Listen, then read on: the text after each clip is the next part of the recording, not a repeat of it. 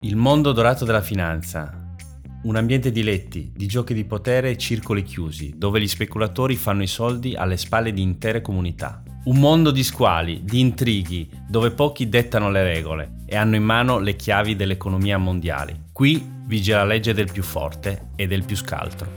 La finanza è un tabù nell'immaginario comune, perché sono gli scandali a fare notizia e quel che emerge è una visione cupa e distorta Qui invece vi catapultiamo in un'altra dimensione, dando voce a un lato meno conosciuto della finanza, nobile. Vi raccontiamo di idee e progetti che diventano aziende, che trasformano il mondo e che lasciano il segno. Di chi fa la differenza un investimento alla volta, eroi o come li chiamiamo noi, smart angels.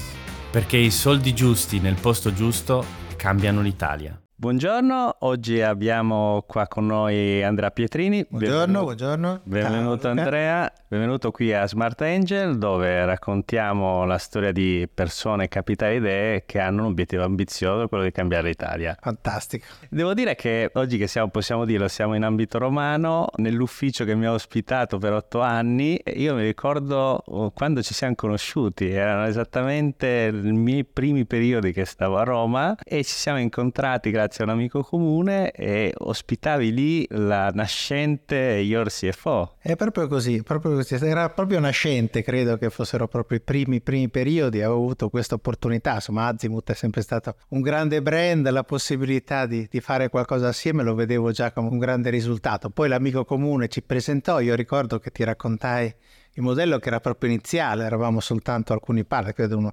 5-6, forse pochi di più, e ti dicevo ma io vorrei creare un gruppo come Azimut se ti ricordi, no? L'idea liberi professionisti, diciamo invece del, che della finanza strategica, della finanza, della finanza operativa, della parte diciamo di finanza aziendale e vedevo questo quadro Dico che un po' di strada l'abbiamo fatta. Un po' più di un po' di strada. E un Azimut è ancora lontana. Parto dall'ultima cosa, no? Da qualche giorno un altro, un altro, altro verticale? Sui direttori operativi, direttori operation, direttori di stabilimento, quindi partendo dal mondo finance, in questi anni ci siamo appunto allargati a tutte le aree manageriali, poi ti racconterò magari che cos'è il fractional management, ma in generale siamo circa 300 manager, quindi insomma un numero anche abbastanza importante rispetto ai 5 o 6 che eravamo quando ci siamo ci siamo visti. Mi hai portato fortuna. Bene, bene, mi fa piacere ed è ricambiata la cosa perché anche tu è quindi è un bel ricordo. L'altra cosa che mi ricordo era questo tuo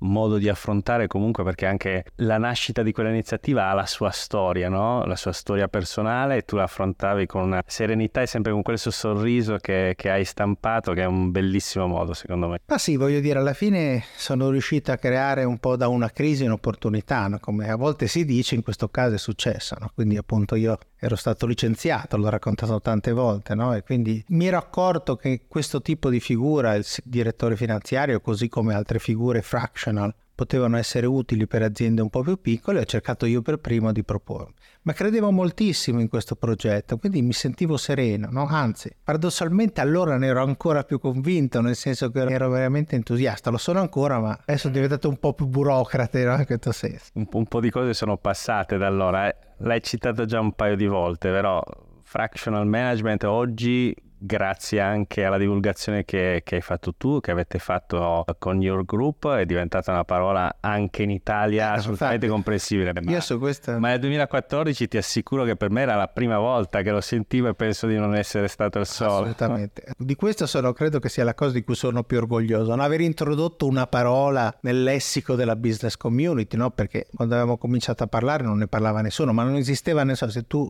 Digiti Fraction, non c'erano articoli che parlassero del tema prima di uno che mi intervistò. Adesso invece sono tantissimi manager che si propongono nella modalità Fraction, cioè io ho scritto anche il libro, che ha avuto un grandissimo successo, è sempre da due anni che è in classifica, quindi evidentemente ha anche creato cultura su che cosa vuol dire essere un fractional manager, che peraltro è molto adatto al tipo di aziende che costituiscono il nostro panorama, la famosa economia reale di cui poi giustamente a te piace parlare. Chiaro, esattamente così e io credo che forse sei stato tra i primi a evidenziare una trasformazione non solo del modo di fare management ma anche del modo di fare impresa perché le due cose sono, sono un po' collegate tra loro, no? quindi competenze molto verticali, anche temporalmente, non necessariamente con progetti di anni, ma magari anche progetti singoli che però hanno necessità di competenze molto profonde, no? Quindi...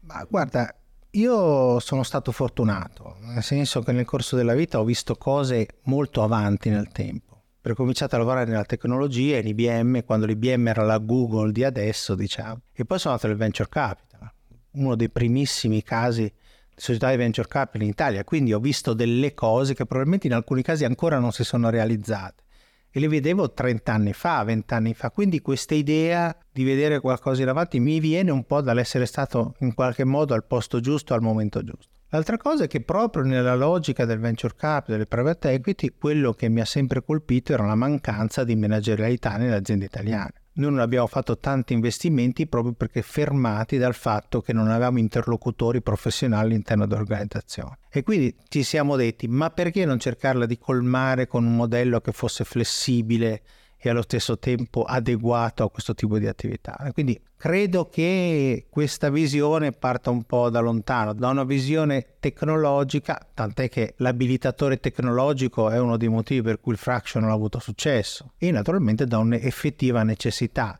che c'è, ci sarà ancora a lungo perché la strada è ancora tanta da fare con la strada è ancora tanto da fare. Come mm, hai visto invece dal punto di vista dell'impresa? Perché mi raccontavi all'epoca anche parlare all'imprenditore, al proprietario di un modello diverso di fare business, cioè tipicamente chi gestisce il suo business non è che si accorge che la sua azienda non è managerializzata, no? quindi all'inizio... Pensa che lo sia. pensa assolutamente che lo sia. Questo è un tema importante. Ah, sicuramente ho visto una grandissima evoluzione nella cultura manageriale, imprenditoriale nei confronti della managerialità, dovuta forse a un allargamento Internet ha fatto molto. L'idea naturalmente che ci si confronti con modelli stranieri più avanzati, alla fine è arrivato anche l'imprenditore. Quando io parlavo di CFO 12 anni fa lo stesso acronimo era piuttosto sconosciuto. Adesso era direttore finanziario. Era, ma nemmeno direttore, qualcuno diceva anche commercialista, no? addirittura allora fa il commercialista. E allora naturalmente il tema era quello di raccontare una storia diversa, però ho visto una grande evoluzione, su questo non c'è dubbio. Credo che abbiamo fatto tanto anche noi per portare, diciamo, nella divulgazione in questo senso. C'è ancora tanto da fare. Su questo non c'è dubbio e questo è anche il valore di fare questo mestiere, perché è un mercato enorme da questo punto di vista. Quindi io credo che l'importante è come quello che stiamo facendo adesso, cioè mettersi d'accordo in qualche modo, essere tutti parte di un ecosistema che deve in qualche modo far capire all'imprenditore quanto sia importante questo tema, soprattutto in questi momenti. Cioè quello che ha cambiato secondo me moltissimo il passo a questa situazione è stato il Covid, ahimè. Quindi tutte queste situazioni di complessità e tutto quello che è successo successivamente, nel senso il Covid, la guerra, purtroppo l'inflazione. Hanno cioè fatto... il rendersi conto forse che alcune circostanze che non riesce non, a non gestire riesce da solo. Cioè, l'imprenditore è arrivato a un certo punto alla soglia di incompetenza, come si dice, no, mi rendo conto conto che se le cose sono tranquille, io mio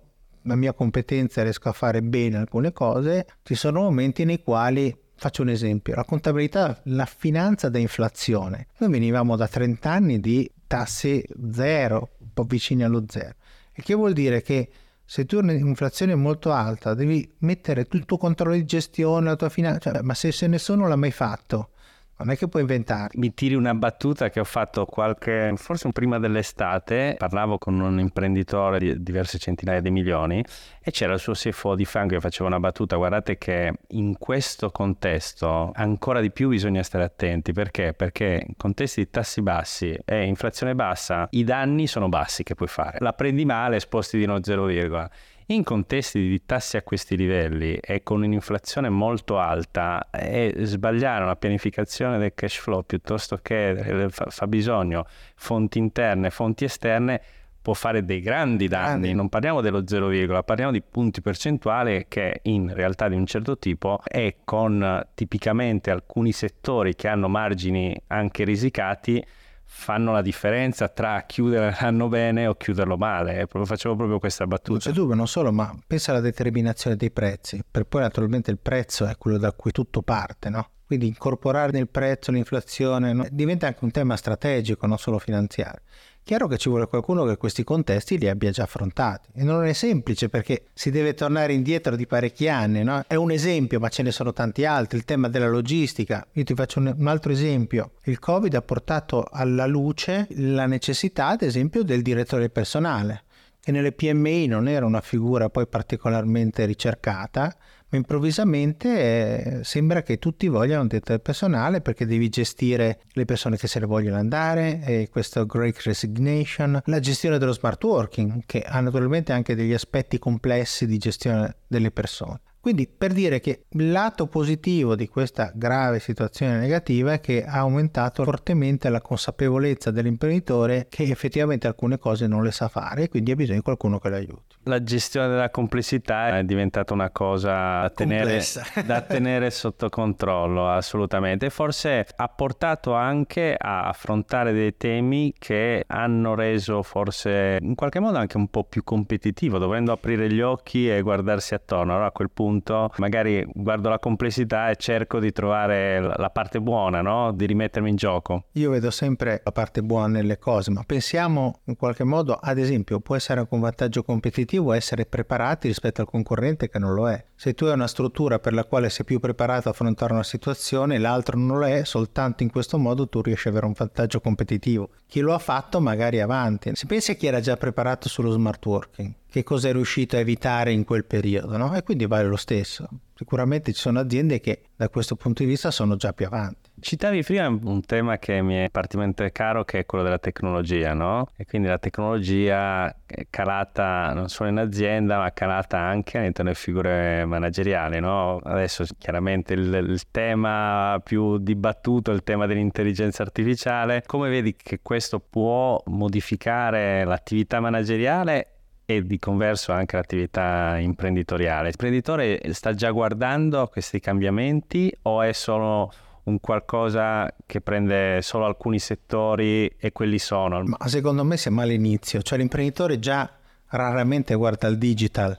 Cioè dobbiamo pensare che il contesto imprenditoriale italiano è fatto di aziende veramente piccole e quindi già le tematiche, già un IRP è molto avanzato da un certo punto di vista. No? Per l'imprenditore digitalizzazione a volte vuol dire ho fatto il sito o sto usando Excel. Quindi dobbiamo pensare, quindi L'intelligenza artificiale avrà un grande impatto e secondo me migliorativo nei confronti dell'attività manageriale, imprenditoriale, eccetera, eccetera. Però come sempre per essere inserito nei gangli deve trovare anche terreno fertile nei confronti dell'innovazione. Il si è sempre fatto così è un grosso problema a qualsiasi livello. Lo sarà anche un po' l'intelligenza artificiale. Adesso poi è di moda e quindi tutti vogliono capire, però si rischia di costruire una casa dal terzo piano senza aver fatto il primo e il secondo, no? Proprio perché se tu alcune aree le gestisci ancora in maniera eh, quasi analogica, chiaro l'intelligenza artificiale arriverà velocemente, ma noi guardiamo le grandi aziende, ma le piccole, dire, però è una grandissima opportunità, cioè mettere insieme la capacità che, che, ti dà la macchina con quella che ti dà l'essere umano è straordinaria. No? Diventiamo tutti umani potenziati, no? Google è stato già un esempio, non abbiamo bisogno di sapere le cose, sappiamo dove andarle a trovare, molto velocemente così sarà ancora di più, ma cento volte di più secondo me, però bisogna anche saperla metabolizzare, saperla contestualizzare e noi in tantissime aziende italiane siamo molto lontani da questa strada. È una questione di azienda di dimensione o anche allora, il questione... settore ha la sua Secondo rilevanza? me, tanto è una questione anagrafica, perché comunque i nostri imprenditori sono tutti piuttosto avanti negli anni, non, non dimentichiamo, cioè, non vuol dire niente, sono ottuagenari che ne sanno più di me e anche di più dei giovani, però in generale se tu hai portato avanti un'azienda un, per 40-50 anni in un contesto di questo tipo, come ho detto, l'idea di dover cambiare fare qualcosa di nuovo è sempre un problema. Quindi il problema anagrafico non è banale e si collega al tema del passaggio generazionale direi che è un tema molto sentito, anzi o della coesistenza generazionale, no? come si dice adesso. Quindi questo è un tema. Poi è chiaro che certi settori sono influenzati molto di più dalla tecnologia perché devono competere, diciamo, con correnti stranieri che hanno questo tipo di attività, hanno questo tipo di attività e quindi in qualche modo si devono tenere al passo. Altri sono più protetti. In generale è solo questione di tempo, cioè è comunque un lungo percorso che qualche azienda percorre in tempo più breve altre hanno bisogno di più tempo.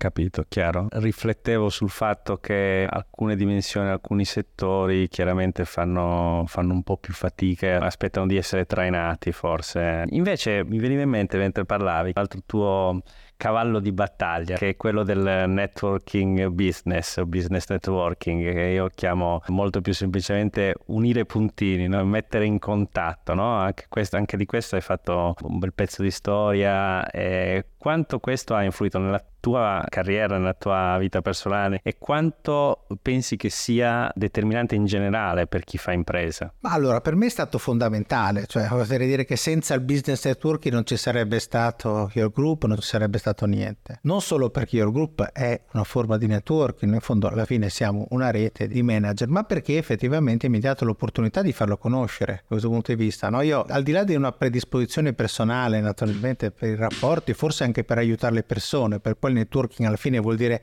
aiuta qualcuno a raggiungere il suo successo, no? per come l'ho interpretata io. Ma secondo me è stato un modo perché quando sono partito in questa, in questa iniziativa non avevo nient'altro se non le mie relazioni, come dico sempre, le mie e cercare di aiutare quelle degli altri. Io non ho niente da darti, ma magari conosco qualcuno che ha qualcosa per te, no? Io ho sempre visto in questo senso il network. E di lì è stata una cavalcata, no? Proprio perché poi queste cose naturalmente hanno sempre un ritorno, magari non diretto, nel famoso karma, no? Io aiuto te, ma da qualche parte c'è qualcuno che arriverà a aiutare me. Quindi sono specializzato in questo senso. L'altra cosa, legata un po' al fatto che volevo far conoscere un'innovazione, no? Che era quella del fractional manager. Io ho letto Tipping Point, questo è un libro che io suggerisco a tutti leggere, punto critico, dove racconta della diffusione delle innovazione, no? E dice devi trovare quelli che chiamano i connettori universali, cioè quelle persone che in qualche modo conoscono tante altre persone a cui trasferire questo messaggio, no? soprattutto all'inizio, ma poi in generale ho cercato sempre di trovare di parlare con persone che avessero tante relazioni per poter raccontare una storia che potesse arrivare senza bisogno di grandi investimenti pubblicitari. E ci sono riuscito sinceramente, dire, perché poi adesso facciamo anche tanta pubblicità, però all'inizio non avevamo la possibilità e questa cosa comunque si è diffusa molto, molto velocemente. Ecco, quindi nel fare una cosa che mi piaceva e mi continua a piacere, eh, quella di aiutare persone a raggiungere i propri obiettivi, diciamo il risultato secondario, ma non secondario, è stato proprio quello di far conoscere un'innovazione come il fractional management lo dici con naturalezza, non è comune, si parla del give back e non del give solamente, no? Cioè l'idea di aiutare qualcuno a realizzare i propri obiettivi, non, non c'è lo scopo secondario, no? E si percepisce quando non c'è lo scopo secondario rispetto a quando invece c'è o addirittura è palese, no?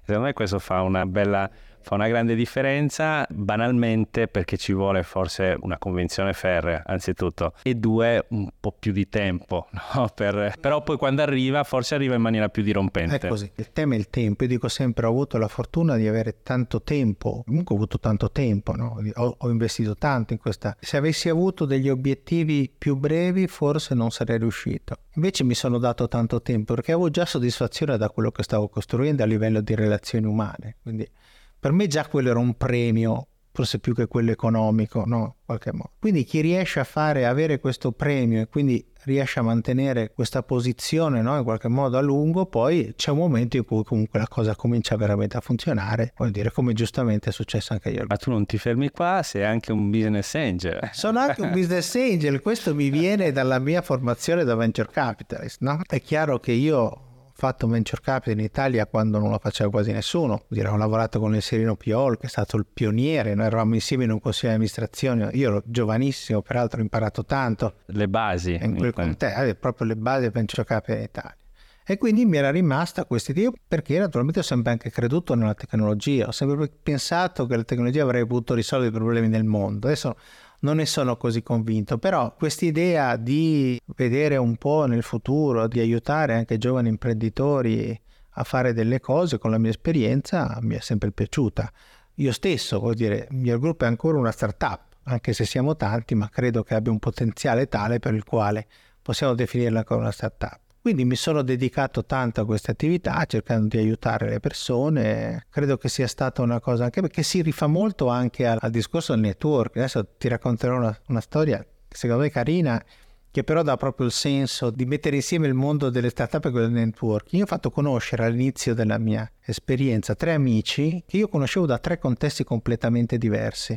Una persona che ha fatto con me l'MBA, una persona che ho conosciuto al corso dei disoccupati, dei, dei, manager licenziati e il cugino di un mio collaboratore quando lavorava nel venture capital. Non si conoscevano, io come mia abitudine li ho fatti conoscere e hanno fatto una startup tra di loro. Carinamente mi hanno regalato il 10% della società. Quindi vuol dire io non ho fatto niente, però per dire che effettivamente anche solo mettere insieme le persone, in questo caso vuol dire loro si sono ricordati subito di quello che ho fatto per loro, no? Credo che sia una cosa molto bella. Non erano tenuti a fare niente, credimi, io non mi aspettavo nulla, no? Mi ha fatto sempre piacere, soltanto il piacere di averli fatti con noi. Invece loro hanno voluto appunto in qualche modo anche premiarmi subito per questa. Quindi credo che questa sia una bella storia di networking legato un po' al mondo startup, perché poi la società ha avuto anche un discreto successo, tra l'altro, quindi questa è una cosa positiva. È una bella cosa, eh? come dicevamo prima, il fare alcune cose con naturalezza che non è scontato, magari richiede un po' più di tempo, però poi quando ti arriva, arriva in maniera inattesa e altrettanto gratificante, no? Perché l'abbiamo citato all'inizio, lo citavi tu anche adesso, Your Group, dacci un aggiornamento di dove siamo oggi e se vuoi dove ti vedi. Ah, guarda, Your Group appunto sicuramente sicuramente mi ha dato finora grandi soddisfazioni. Siamo qua, dicevo, quasi 300 manager. Come dicevi tu, abbiamo lanciato il nono verticale, quindi noi copriamo ormai tutte le aree aziendali partendo dal CFO, che è quello che ti raccontai dieci anni fa quando ci vedemmo a questo. È un modello che sta avendo un grandissimo successo anche perché coinvolge manager di grandissima qualità. Credo, lo dico pubblicamente, non esiste un'organizzazione in Italia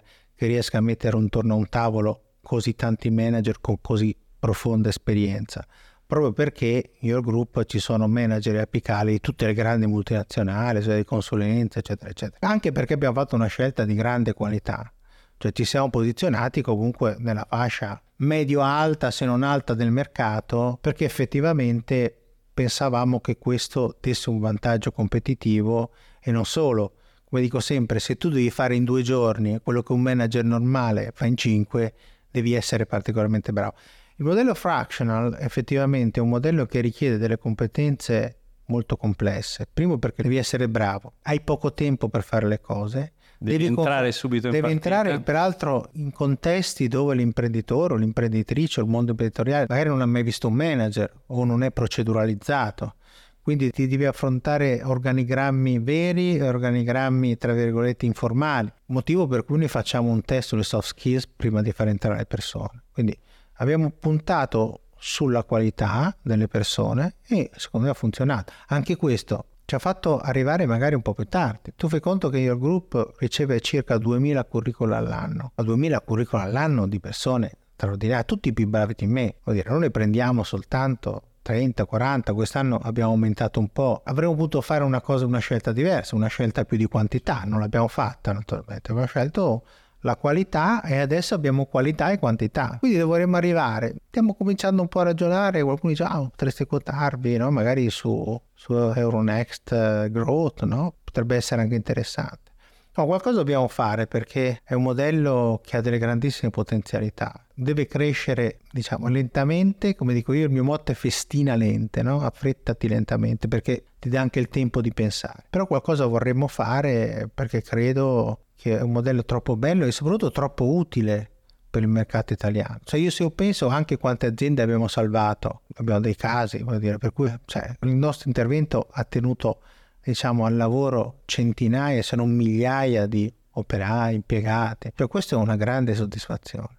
Cioè, al di là di tutto, noi facciamo anche crescita per alcune aziende che poi avevamo preso invece ne hanno assunti di nuovo. Perché a volte basta pochissimo, in un'azienda con poca managerialità, basta un pizzico di è un po' come il fertilizzante nella terra, non è che ce ne vuole tantissimo. E lo stesso vale nel management, una, anche un po' di management ti dà però già un'impostazione. E questo ti permette, secondo me, di fare delle cose ottime che hanno delle ripercussioni importanti sulla struttura della società e dell'economia, soprattutto quando comincia a essere centinaia, magari migliaia, come vorrei che fossimo tra qualche anno. No? Sono dei ragionamenti di prospettiva e come sai condivido in pieno. Riassumo in una domanda, in una domanda finale, perché hai un punto di vista di, di osservazione chiaramente privilegiato, perché Venture Capital prima, la parte di management comunque sei a stretto contatto con imprese e imprenditori, sai che anche noi crediamo molto nell'investimento nelle medie imprese e nell'unione tra i capitali pazienti e chi sa governare bene la parte di business per far crescere crescere il valore nel tempo. Secondo te di tutte queste componenti c'è una ricetta di prospettiva? Che visione hai dell'imprenditorialità italiana nei prossimi anni? Io sono abbastanza ottimista da questo punto di vista, no? proprio perché ho visto in questi anni come è migliorata e migliorerà sempre di più naturalmente, anche per rispondere a delle esigenze che ci sono. È chiaro che noi